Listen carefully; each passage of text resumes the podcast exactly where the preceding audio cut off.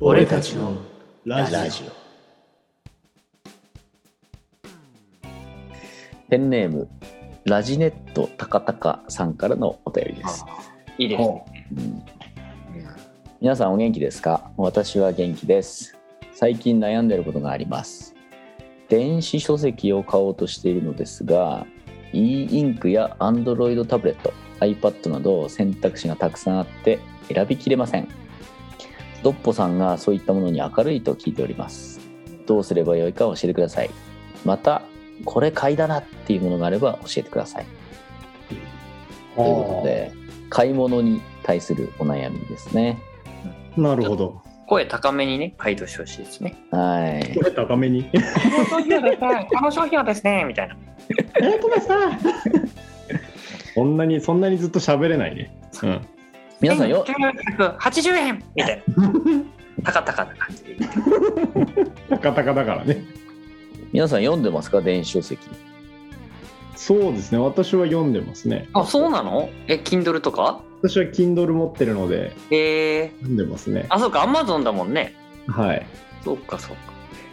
僕も読んでます電子書籍え、電子書籍で何読むのいや本本って普通の本。小説とか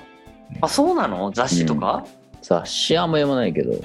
うん、んビジネス本とか教養本みたいなそうねやつ、マジうん、新書みたいなやつも読むしえー、すごい。岩波新書みたいなやつとかも読みますよ買って、ダウンロードして。うんえーまあ、気軽でいいよね。気軽でいい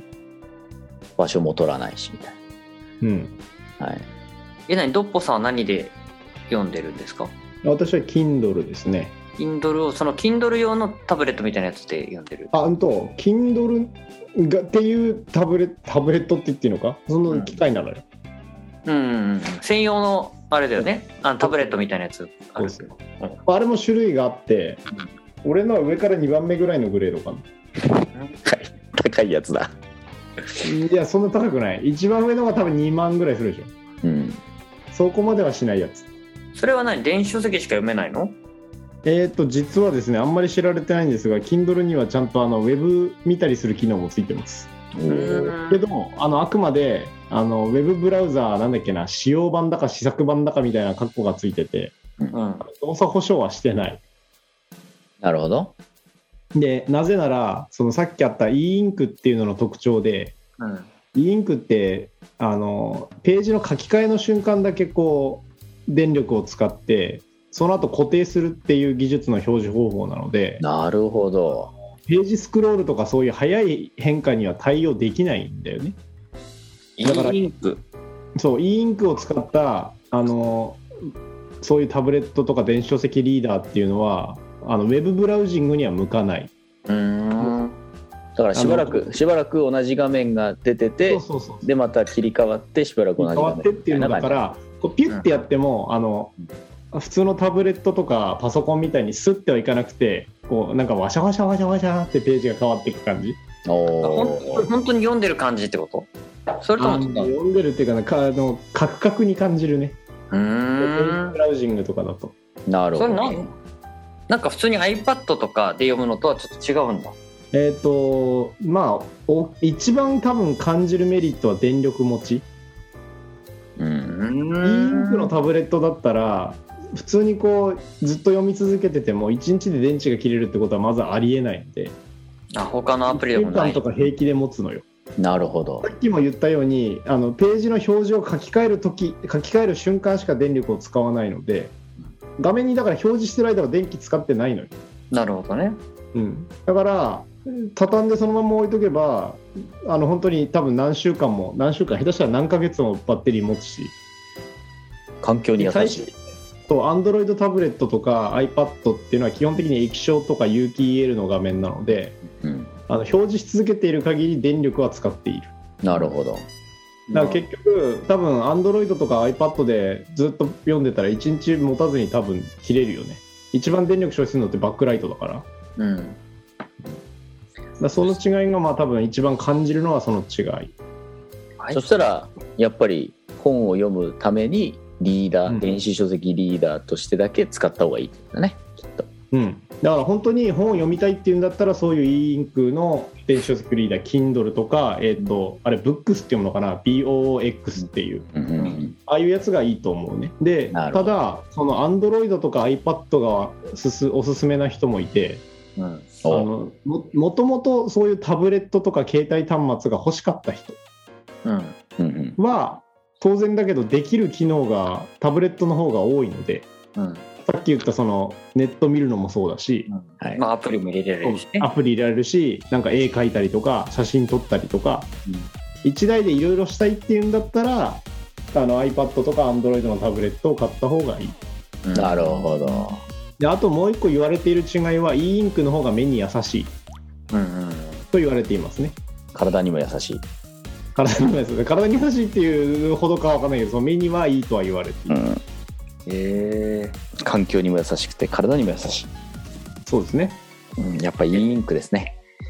えダチさん はダチさんは何で読んでんの僕は携帯でスマホで読んでますあスマホでねはい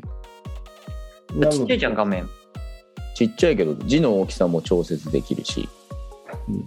こうあ字体そうなのそう字体も変えられるしへえ明るさとかも変えられるじゃないですかスマホだからだからページ数すげえ多くなるけど文字を大きくして読んだりできるそうそうそうそういうことができたりする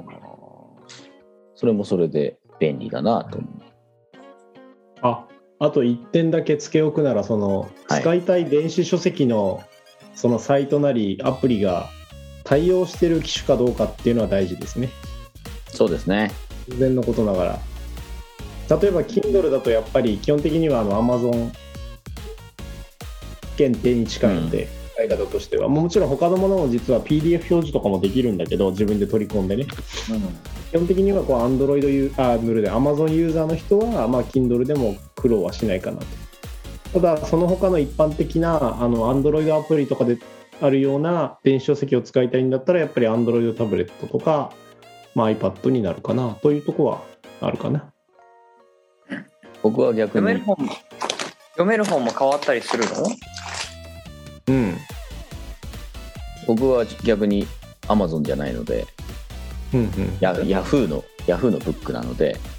へえだから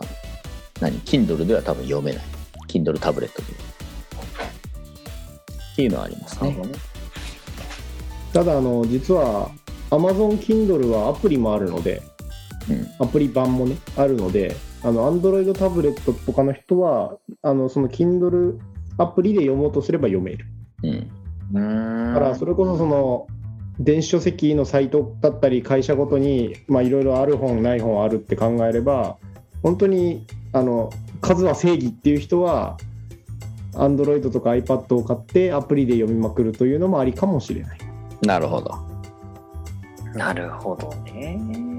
直接ね出版会社でしか買えないやつもあったりするんです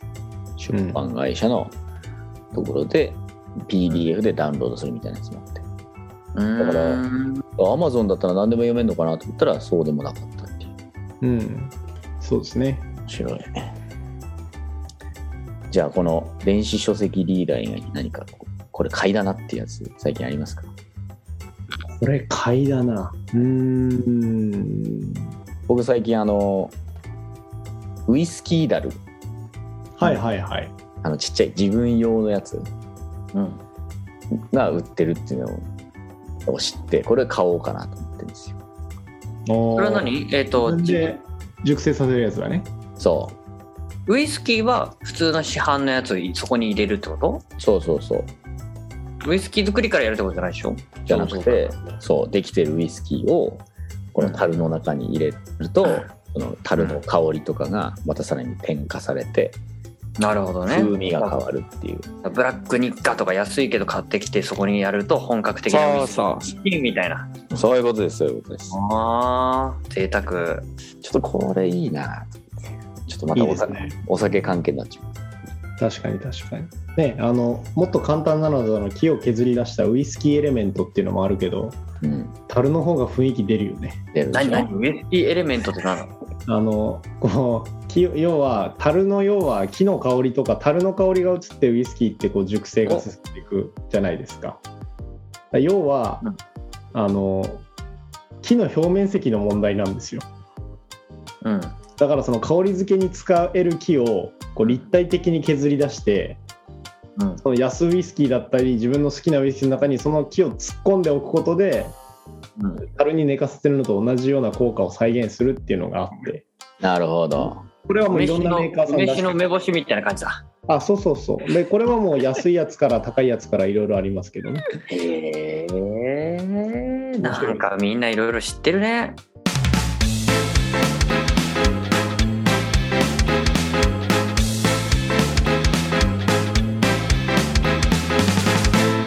俺たちのラジオ